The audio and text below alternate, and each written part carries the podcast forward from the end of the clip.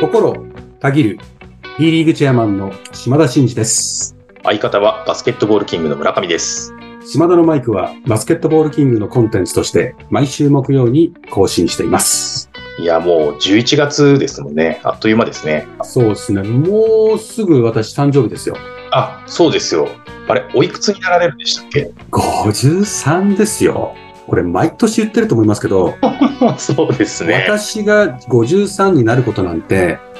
絶対未来へ訪れないって信じてやまなかったですから。どういうことですか？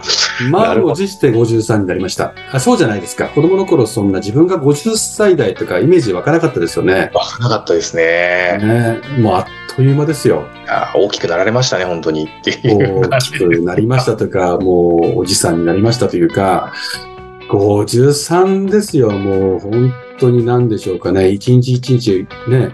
ぱ大事にしなきゃいけないですよね。そうね。まあ、そういう意味で、いかがですかその53に近づいてきた、うんこ。こ最近はどうお過ごしなんですか？そうですね。もうまさに一日一日、うん。1分1分、1秒1秒と言っても過言じゃないかもしれませんけど、はい大事にしなきゃなって、やっぱ思ってるんですよね。改めてね。だから、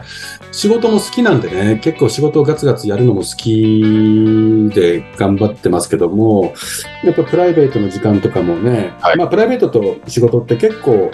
私とかだと境目があんまないんで、どっちにもこう繋がっていくっていうのはありますけど、はいやはりあの、来年ね、うんフルマラソンにお挑戦するということが決まってるじゃないですか。そうでしたね。はいはいはい。今回はその、そのきっかけなんですけど、フルマラソンやったような方たちとちょっと食事をする機会があってですね、はいはい。脅かされたんですよ。そんな急に走れるほど甘かないぞとかうんうんうんうんうん。言われて相当ビビりまして、はい。ビビったんですね、珍しく。はい。珍しくおじけづきまして、いや、これはやばいなと。やばいもちろん、あの、あの年末ぐらいから走り出そうとは思ってましたけど、はいはい。ちょっとその前に、まあ、走れるか走れないかっていうのは最後気持ちの問題だと思うんですけど、その走り終わった後に、あのー、1週間ぐらい体がボロボロになっちゃって仕事に差し支えがあるとかってなっちゃうと、それはプロとしてどうなのよと思うんで、その、走り切るか走り切らないかということがテーマではなくて、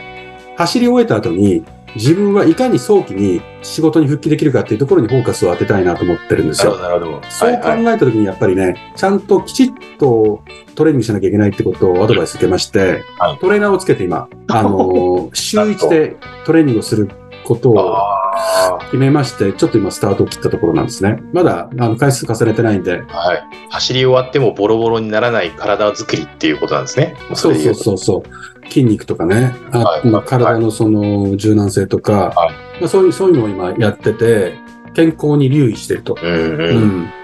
やっぱり、ね、鍛え始めていろんな話を教えてもらってるんですけど、やはりね、この50代にいかに鍛えたかどうかが、60とか70とかなった時にめっちゃ効いてくるって言われるもんですから、私も単純なんで、もううまいんですよ、もう話が。わかりやすい。例えば、石につまずいて転ぶ、あの、年寄りとか、やっぱ出てくるじゃないですか。私なんか今でもたまに、あの、思ったより足が上がってなくて、つまずくことないですか？あります。もうそれはもうありますね。それは一つの老化現象ですよね。で、私なんかつまずいてるんですよ。リアルにつまずいてるし、人生でもある意味つまずくこともあるぐらい。もう絶対言うと思いましたけど、今。なるほど。分 もうだんだん相方は私が言うこと分かってきてますもんね。かってきましたね。はい。オンラインなのに分かってきてますもんね。ええもうこのくだりは絶対来るなと思いましたけど。ああそうですよね。もうだんだんね、AI のように分かってきてますもんね。で、今そんなんでこう鍛え始めたんですね。でもやっぱりね、そういう意味では今50代で多分このトーンでこう喋ってるんで、うん。私の年代に近い方でこの番組聞いてる方多いと思うんですけど、はいはいはい。もうぜひ一緒に鍛えましょう。うん、で、楽しい老後を過ごすためには、いつやるのってのは今でしょっていう。ことをちょっとまず私が実験台としてやってみますから、うんうん。で、それがどんな風に効能として現れるかどうかっていうのを皆さんにお伝えしたいと思います。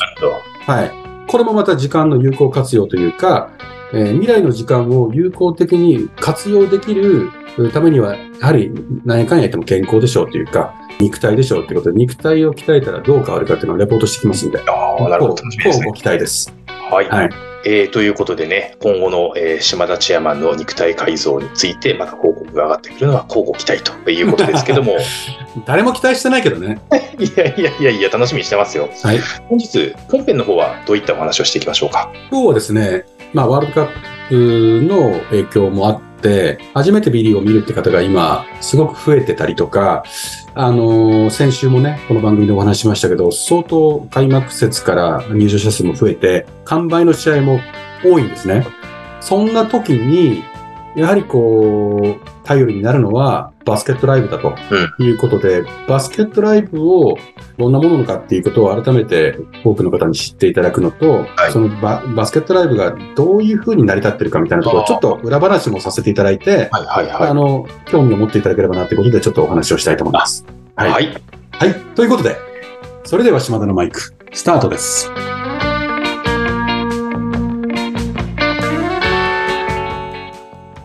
島田のマイク。この番組は全国ドライバー応援プロジェクトの提供でお送りします。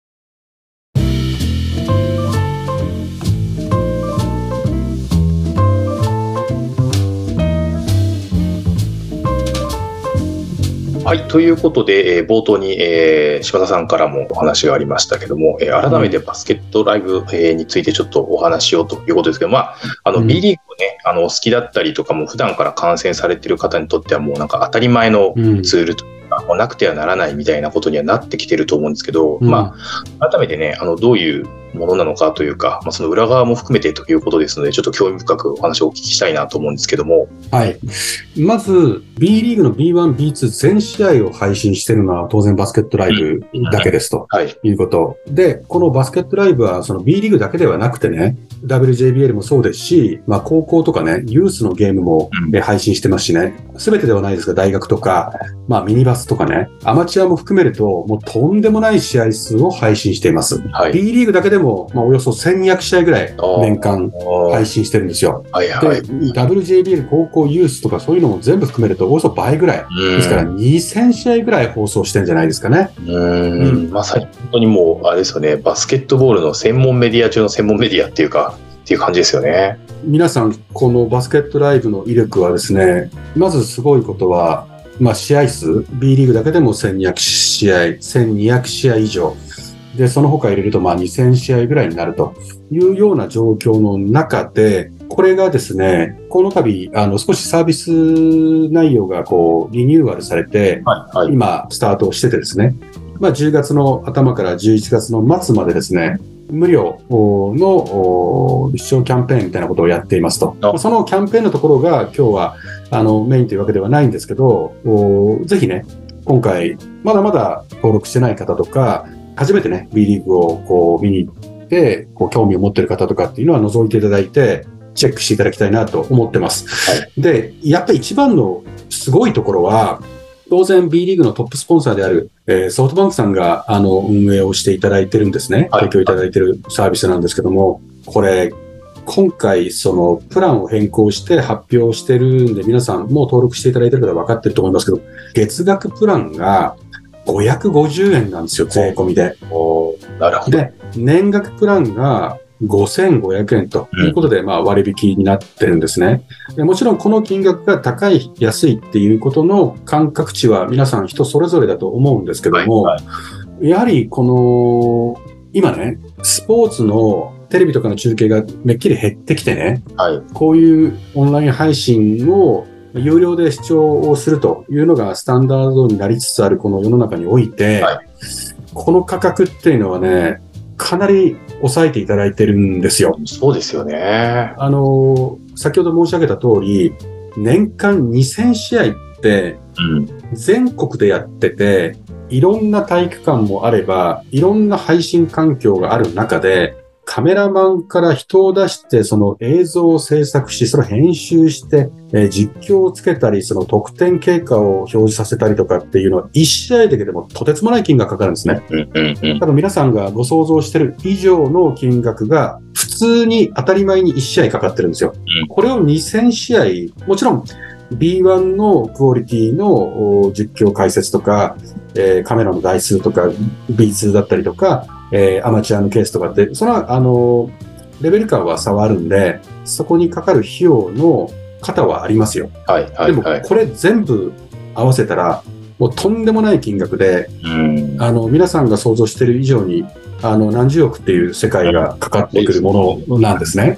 うんうん。で、これを全額負担していただいているのは、実はソフトバンクさんなんですよ。ああ、なるほど。はい。なんで、ソフトバンクさんは、今まで、あの、無料配信をやってましたけど、ほとんど、おバスケ界の成長発展、バスケにこう、馴染める環境を作ろうということで、今まで、えー、B リーグが創設したタイミングからずっと続けてきていただいて、まあ、巨額を投資してきていただきましたと。はいまあ、ここのおかげもあって、手軽にね、会場に行かなくても試合が見れると。特にうんコロナ禍なんかっていうのは、会場に行けない中でバスケットライブがあったからこそね、うんえー我々も救われましたし、ファンの皆様も、えー継続して見れる状況があったと思いますということで、やはりこの状況の中で、本来であれば、月額プランとかも、この何倍か高くしないと、もう合わないぐらいですね。そうですよね。うん、全然採算は取れないと思うんですけど、やはりここは B リーグのファンの皆さんとか、今、このワールドカップ以降も含めてね、あの皆さんが、こう、少しでもね、こう、視聴しやすい状況を作りたいということで、こういった採算の厳しい状況にあってもやっていただいたというのがあって、ここで、えっ、と、少しでもその、このサービスを継続、かつクオリティも上げていくということを望む我々、かつファンの皆様にとっても、やはり大事なのは、バスケットファンが増えて、少しでも多くの方たちが、こういったあプランに申し込みいただいてですね、あの、バスケットを見てもらうという状況を作ること以外にないんですね。ですんで、B リーグとしては、こういったあのバスケ界の発展、これ実は B リーグだけじゃなくて、日本代表の今回のパリ五輪を決めたときに、あの、大きな金額をね、ご支援いただいて、来年のパリの、その、いろんなものに使ってくださいということで寄付をいただいたり、JBA も大きなトップスポンサーとしてご支援いただいて、B リーグも応援していただいてると。えつまり、もうこの B リーグができてからの7、8年は、ソフトバンクさんが大きくね、もちろんソフトバンクさん以外のスポンサーもたくさんいて、お支えいただいてるんですけども、トップスポンサーとして、かつこのバスケットライブの配信をおリーズナブルに続けてきていただいたということは非常にありがたくて、うんうんうん。うん、だからこそ、あの、我々としては、この、初めてね、えーバスケットを見るという方も増えている中で、改めてバスケットライブを、もうファンの皆様に、まあ、お届けしたいなということで、まあ、会場でチラシを配ったりとか、はいはい。えーいろんな関係各所にお願いをしたりとか、うん。いうようなことをしています。うんつまり、すべてのこうサービスというのは、まあ、当たり前じゃないですし、はここの事業採算性がやはり極端に難しいとうん。いうことになってしまったときには、ね、あの試合会場に行かないと見れないとか、見れたとしても相当クオリティが低下していくとか、うん。いうことにまたなりかねないっていうこともあるんで、我々としてはこのサービスを継続かつ、えーもっとバージョンアップしていくような状況に、えーしていくためにもね、多くのバスケットファンを増やし、えーそして会場に足を運んでいただき、アウェーでさすがに行けないとか、今日の試合もう一回見直したいというような方々に、気軽にね、あの、バスケットライブを見ていただけるような状況を作っていただいているソフトバンクさんにもね、感謝の気持ちもあるんで、どんどんどんどんこう、バスケットライブの視聴者数を増やしていきたいなとうんいうふうに思っています。なるほどですね。はい先日ゲストに来ていただいたモデルのななみさんもうん。モデルの仕事の合間バスケットライブで B リーグの試合を見てるんだみたいなことをまあ普通におっしゃってましたからねなんかやっぱそういうちょっと隙間隙間で自分のタイミングで見れるみたいなのもやっぱり非常にコンテンツのツールとしてはやっぱありがたいですよね。そうですね。やはり、これスマホでえー見れるということで、どこにいても試合が見れるということだったりとか、もちろんテレビにつなげればあ大画面で見ることもできたりするんで、はい使い勝手は非常に良いと思いますし、毎年バージョンアップしてますし、その各地域にいるその映像制作をしていただいている地方のおテレビ局であったりとか、地方のその映像制作をしていただいているプロダクションの皆さんとかも、本当に熱い思いを持ってですね、うん。良い映像をお届けして、うん。えー少しでもバスケのファンを作りたいんだという熱量を持って全国各地で試合映像を作ってったり、はい。多少価格はあの抑えながら、ファンの皆様に少しでも届けたいというふうに思っていただいているうん。ソフトバンクさんがいたりとか、うんうん。うん。まあ、そんなあ多くの方たちのお思いとおサポートがあって、えー私たちは今、多くのファンの皆さんにね、こうバスケットをこう気軽に見ていただける状況を作れてるなというふうに思ってますので、はい。ちょっと、なんていうんですかね、こう、厨房の裏っ側みたいなところを今日はお話をさせていただいたんですけども、はい。うん、単純になんかキャンペーンですとか、単純に見てくださいとか、バスケットライブいいですよっていうようなことは普段の PR 活動でやってるんですが、やはり私からやっぱお伝えしたいのは、そういう陰ながら支えていただいているとか、この裏っ側にあるようなものも、まあ、勝手に公開してますけども、つまびらかにすることによって、なんかその辺の熱量みたいなものうん。が伝わってね、なるほど。バスケット界を応援してるんであれば、我々も応援しようじゃないかみたいな空気で、えーファンの皆様に一人でもね、感じていただけるようなあの状況が作れたらなということで今日はちょっとはい。厚めにはいお。話をさせていただきました。はい。ぜひ、はいこの機会に、まだシーズン始まったばかりですから、そうですね。えーチケットを取れないえー試合も増えていくでしょうから、ぜひね、バスケットライブをえーお試しいただいて、えー楽しんでいただければなと思います。島田のマイク。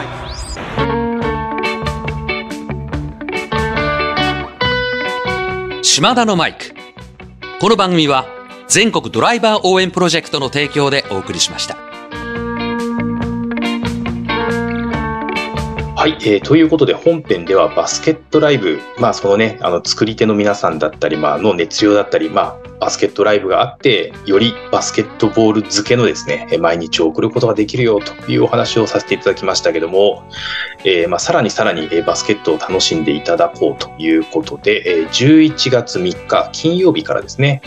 B リーグフェスティバル B フェスが開催されるということになりました。3年ぶりで4回目の開催となる今回は、えーまあ、ハッシュタグ、やっぱりバスケが好きだというのをコンセプトに、えー吉本芸人の皆さんとかですね、えーゲストが対象試合に来場したりという企画とかですね、まあ、T シャツ付きのチケットを販売するというようなイベントになっているということでして、こちらですね、まあ、すでに発表されているようなものですと、えー11月11日、えーレバンガ北海道と広島の試合には、えーノンスタイルの井上さんが来場されたりとか、えー12日の秋田対えーアルバルク東京戦では、えー藤原の原西さんがえー来場されたりということですでにいろいろ発表されているということもありますけども、久しぶりの B フェスということで、非常に楽しみですけども、このあたりいかがでしょう、島田さん。そうですね。あのー久々にこの B フェスがあるんで、やはりこの開幕で盛り上がった後にね、はい。谷間を作ることなく、ファンの皆様にね、連続的に楽しんでいただける状況を作りたいっていう思いでね、はい。この時期に B フェスを、まあ、投入するという感じなので、はいあの、今回は全国各地の会場に、あの、皆さんも知ってるようなね、えー吉本の芸人さんがもう多数、んもういろんなとこに、あの、行ってくれるみたいなんで、はい。ぜひ、あの、その他 T シャツとかいろんな、あの、イベント企画も各地であると思いますんで、はい。えーぜひこの機会にね、会場に足を運んでいただきたいなと思います。隙間なくエンターテインメントを楽しんでもらうというのがまあ B リーグの魅力っていう、そんな感じですよね。そうですね。もう、はい矢継ぎ早に行きますよ。はい。いはい。ということで楽しみにしています。はい。では、えー本日はこれにて、えー締めてまいりたいと思います。はい。えー島田のマイクでは、リスナーのあなたからのメッセージを受け付け中です。私への質問、企画のリクエスト、お悩み相談、えー暗算祈願、何でも構いません。番組で紹介させていただいた方には、島田のマイク、オリジナルステッカーを差し上げております。宛先は概要欄に載せております。あなたからのお便り、お待ちしております。ということで、えー島田のマイク、ここまでのお相手は、心たぎる B リーグチェアマンの島田真二と、相方の村上でした。また来週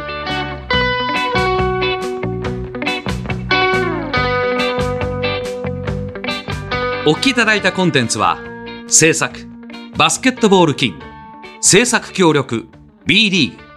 配信、日本放送でお届けしました。